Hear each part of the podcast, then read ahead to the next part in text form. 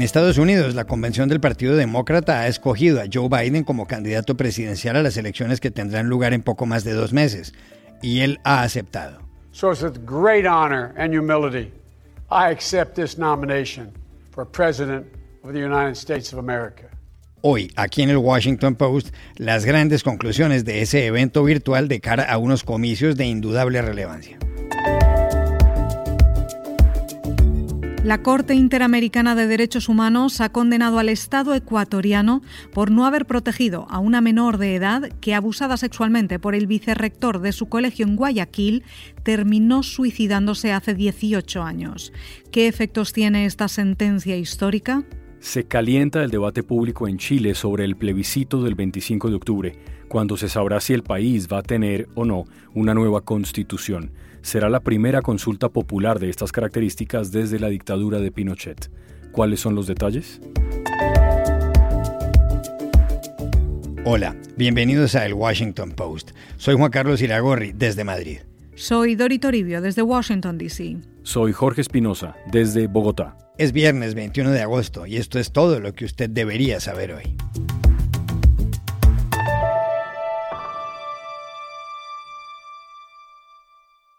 Tal como estaba previsto, la Convención Nacional del Partido Demócrata de Estados Unidos acaba de ungir a Joe Biden como candidato a las elecciones presidenciales del 3 de noviembre, en las que se enfrentará Donald Trump. Reunidos de forma virtual, sin aplausos, gritos ni banderines, los delegados en ese encuentro partidista apoyaron al ex senador por Delaware y ex vicepresidente, que el próximo 20 de noviembre cumplirá 78 años. La convención también consagró a la senadora por California Kamala Harris como candidata a la vicepresidencia. En su discurso, ella dijo, en unos años, cuando todo esto haya pasado, nuestros hijos y nietos nos preguntarán cómo fue este momento, y no solo les diremos cómo nos sentíamos, sino qué fue lo que hicimos.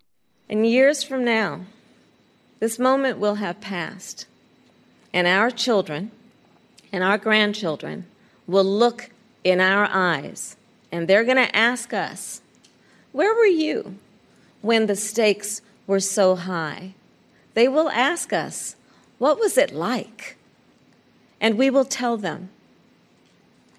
We will tell them not just how we felt, we will tell them what we did.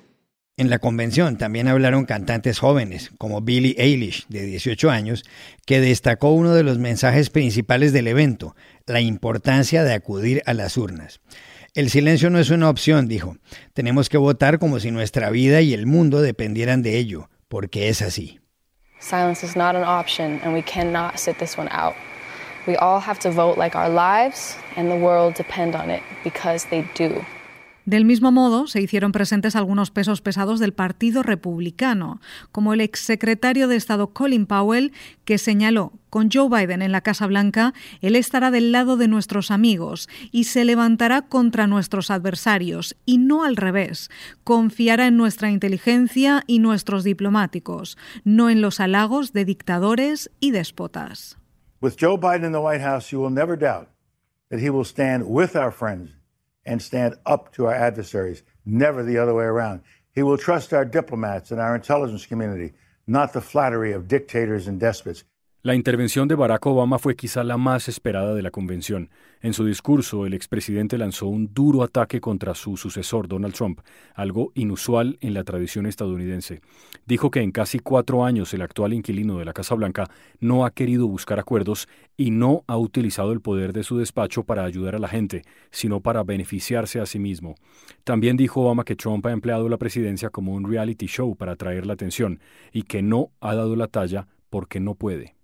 For close to four years now, he has shown no interest in putting in the work, no interest in finding common ground, no interest in using the awesome power of his office to help anyone but himself and his friends. No interest in treating the presidency as anything but one more reality show that he can use to get the attention he craves. Donald Trump hasn't grown into the job because he can't. Trump reaccionó a las palabras de Obama. Dijo, oigo esas cosas y veo el horror que nos dejó y la estupidez de las transacciones que hizo. When I listen to that and then I see the horror that he's left us, the stupidity of the transactions that he made. Pero ¿cuáles son las grandes conclusiones de esta convención demócrata en Estados Unidos? ¿Qué queda al final? Se lo preguntamos aquí en Washington al corresponsal de La Nación de Buenos Aires, Rafael Matus Ruiz. La convención del Partido Demócrata dejó tres claros mensajes. El primero, que se vio y se escuchó con mayor nitidez en el discurso de Barack Obama, es que Donald Trump es una amenaza para la democracia. Obama, acostumbrado a dar una imagen de serenidad, pareció esta vez desbordado por sus emociones al brindar un alegato mordaz y atípico contra Trump y hacer un urgente llamado al país a que salga a votar, sobre todo a los más jóvenes, a los que llamó el ingrediente faltante. No dejen que les quiten el poder, no dejen que les quiten la democracia, dijo Obama. El segundo mensaje es que Biden es el líder que el país necesita en este momento. La convención se enfocó mucho en las virtudes humanas de Biden, retratado como un hombre honesto, y empático, antagónico al presidente Trump. Biden carece del carisma de Obama, el talento político de Bill Clinton, el caudal enciclopédico de políticas públicas de Hillary Clinton o Elizabeth Warren, o la visión revolucionaria de Bernie Sanders o la juventud de un Pete Buttigieg. Pero el mensaje de los demócratas fue otro. Es el hombre que puede estar a la altura de este momento. Por último, la convención mostró a los demócratas mucho más unidos que en 2016, pero con algunas de las mismas carencias. La falta de un recambio generacional sólido, reflejada en un candidato que tiene 77 años y el eminente rol que tuvo Obama, y de un mensaje nítido sobre el rumbo que quieren para el país, más allá del mensaje de tenemos al mejor candidato que ofrecieron hace cuatro años con Hillary Clinton.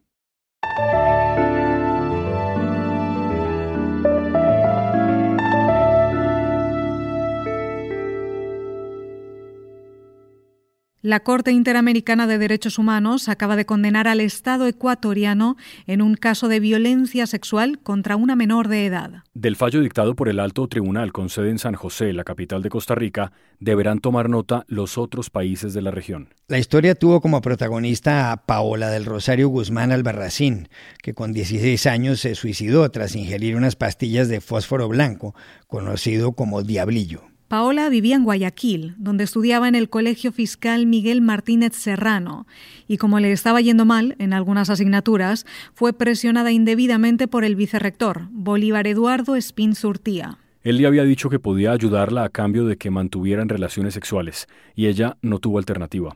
Más adelante, a finales de 2002, Paola se tragó las pastillas. Aunque fue trasladada a la clínica, los médicos no lograron salvarla. Poco después se supo que al morir estaba embarazada. Su madre, Petita Albarracín, acudió entonces a la justicia. El vicerrector Espín, de 65 años, había huido. El crimen iba a quedar impune, hasta que Petita recibió ayuda del Centro Ecuatoriano para la Promoción y Acción de la Mujer, el CEPAM. El proceso tardó 14 años y la Corte ha fallado así. El Estado ecuatoriano debe reconocer públicamente que no protegió a la joven e indemnizar a la familia y darle asistencia psicológica. Además, está obligado a declarar un día de lucha contra la violencia sexual en las aulas, incluir en los planes de estudio ese tipo de violencia y otorgarle póstumamente a Paola el título de bachiller. Desde aquí del Post llamamos a Petita Albarracín, su madre, a Guayaquil, y nos recordó lo sucedido. Mi Paola era una niña muy tranquila y feliz. Vivíamos felices en este hogar hasta que un día ingirió diablillo y falleció. Ahí recién nos llegamos a enterar de que mi hija había sido acosada sexualmente y violada por el vicerrector del colegio donde ella estudiaba. Quise buscar justicia por mis propios medios, pero no lo conseguí y el gobierno me dio la espalda. Hasta que me contactaron CEPAN para brindarme ayuda de asesoría legal junto con el centro de productivo y llegamos a la corte. Hoy puedo decir que sé que se hizo justicia en la corte y, y, lo sentenciaron al gobierno por no tomar la medida correspondiente. En ese tiempo quedó claro que mi hija fue víctima de abuso y que la indujeron al suicidio.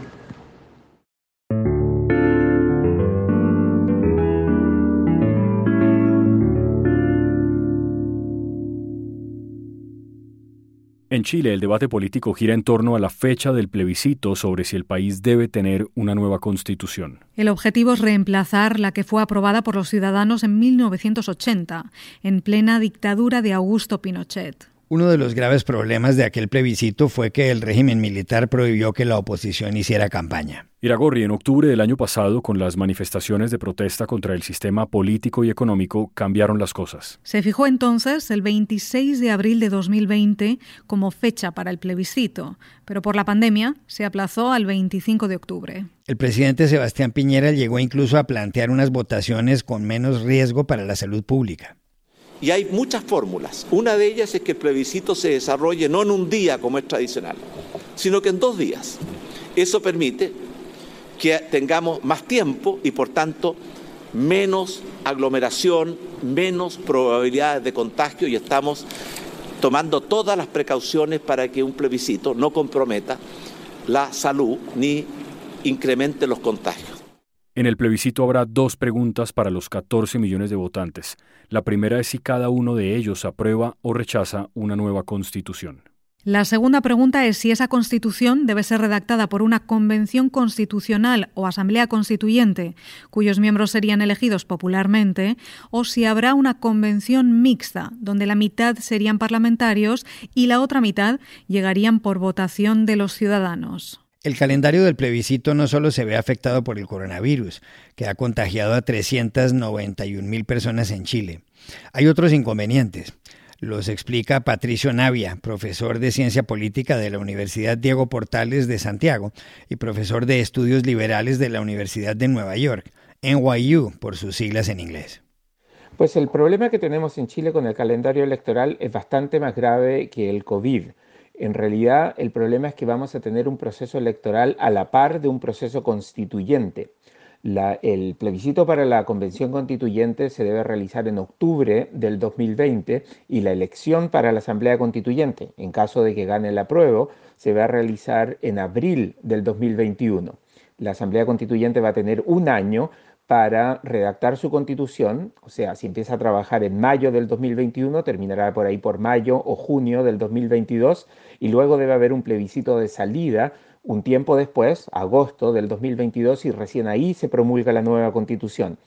Pero a la par de esto, vamos a tener elecciones presidenciales y parlamentarias en Chile en noviembre de 2021 y el nuevo gobierno asume en marzo de 2022. Esto significa que el nuevo gobierno va a asumir en marzo y la nueva constitución recién va a estar lista por ahí por agosto o septiembre del 2022. Vamos a tener un gobierno y un Congreso paralizado por seis meses esperando que se termine de redactar la nueva constitución. Entonces el calendario electoral y el calendario constitucional ya son muy complejos.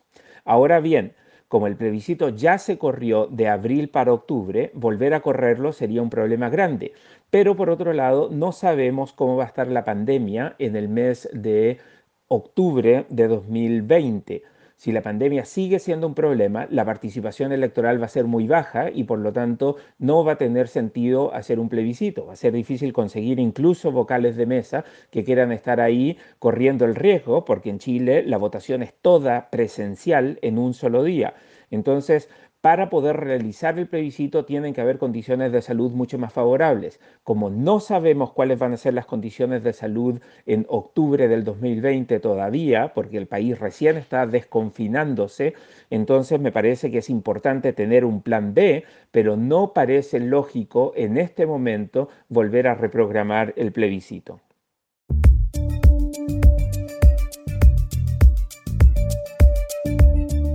Y estas son otras cosas que usted también debería saber hoy.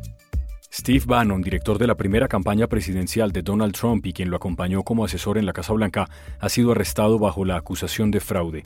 Los investigadores dicen que se quedó con un millón de dólares de una iniciativa llamada Construimos el Muro, el de la frontera con México, en la que los donantes dieron más de 25 millones. Bannon ya ha comparecido ante el juez y se ha declarado no culpable. Trump se pronunció dijo que se siente mal, que no ha tratado con él hace tiempo y que es una cosa triste y sorprendente. Well, I feel very badly. I haven't been dealing with him for a long period of time, as most of the people in this room know. I think it's a, very sad thing for Mr. Bannon. I think it's uh, surprising. La examante del rey emérito español Juan Carlos de Borbón, Corina Toussaint Wittgenstein, dijo en las últimas horas que los 76 millones de dólares que él le depositó en una cuenta se deben a lo que ella significó para el antiguo monarca. En una entrevista con la BBC, sugirió que puede haber muchas otras cuentas relacionadas con él. Señaló que Juan Carlos le manifestó querer casarse con ella y que tras la ruptura, él le contó que ya tenía una relación con otra mujer. El rey emérito, investigado por la justicia, sigue casado con la reina Sofía y se encuentra en los Emiratos Árabes Unidos. Crecen los contagios de coronavirus en los países más grandes de Europa. En Alemania hay más que en abril. En Francia han aumentado un 50% con respecto a la semana anterior. En España, en los últimos siete días, ha habido un promedio de 4.800 cada 24 horas. Este jueves habló Fernando Simón, coordinador de emergencias del Ministerio de Sanidad. Que nadie se confunda. Las cosas no van bien. ¿Vale? Y si quieren que les dé luego algún dato más, se lo doy, pero creo que es un momento para parar. El que detectemos mucho no implica que no haya transmisión. Sigue habiendo transmisión y cada día tenemos más. Y aquí termina el episodio de hoy de El Washington Post, el guapo. Por favor, cuídense mucho. Y si están en casa o no, Pueden suscribirse a nuestro podcast en nuestro sitio web, elwashingtonpost.com, seguirnos en nuestra cuenta de Twitter, arroba el post, y también nos encontrarán en Facebook buscando el Post Podcast. Chao, hasta la próxima.